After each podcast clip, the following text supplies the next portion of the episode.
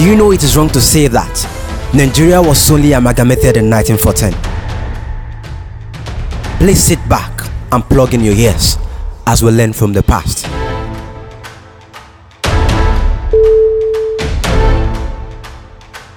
The time is 4 pm.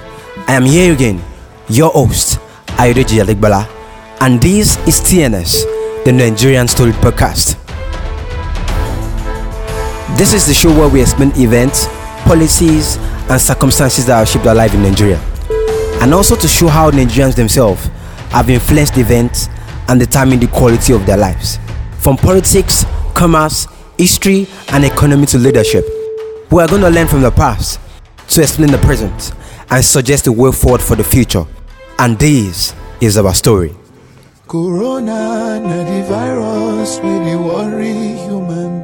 E no get lego but e dey waka from person to person. But we fit beat time, we fit stop am if we maintain good hygiene and practice social distancing. We go win oh. I hope we all enjoyed our week. In our last episode, we discussed the Battle of Burmi and how Attahiru and many of his followers were killed.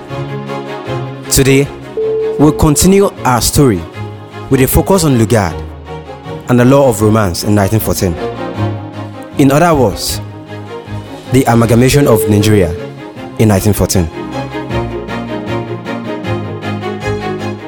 The country today known as Nigeria went through a series of amalgamations in the east, west, and north before the final one in 1914. So, it will be erroneous to say that Nigeria came into being in 1914 because one has to look at how the various parts, I mean the north, the west, and the east, came into being. Unless we are clear about Nigeria's history chronologically, we cannot understand how Nigeria came into being and how the current states were created as argued by Yakubu, Aruna, and others in 2014. The journey to the 1914 amalgamation began when Lugard was able to get Mr. Harcourt, the then Secretary of State for the colony, to argue with him concerning the merging of different regions in order to help him govern the country effectively.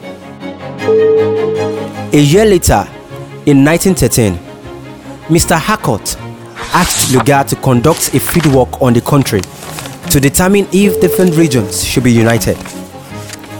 And after his study, Lugard submitted a detailed proposal for the amalgamation on the 9th of May 1913.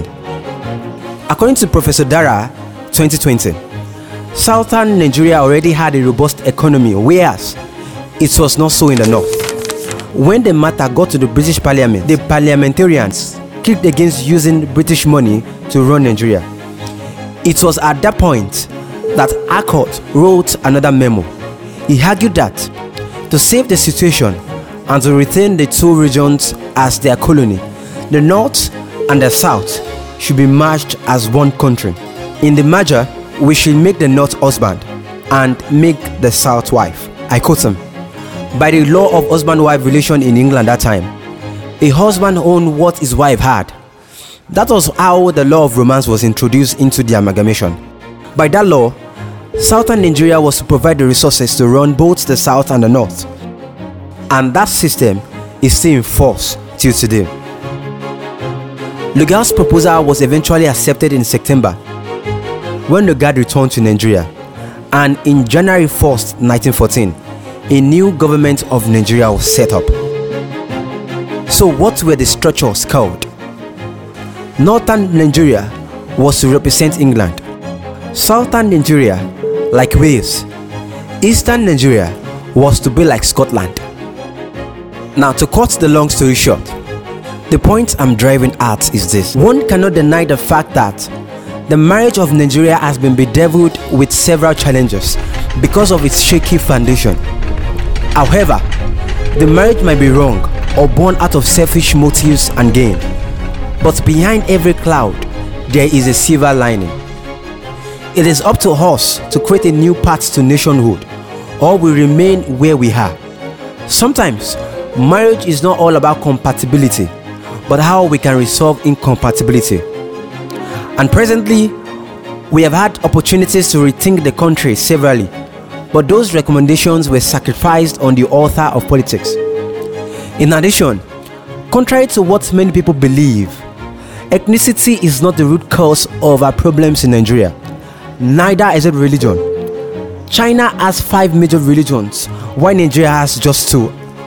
America is comprised of almost every race in the world, yet they are united and patriotic.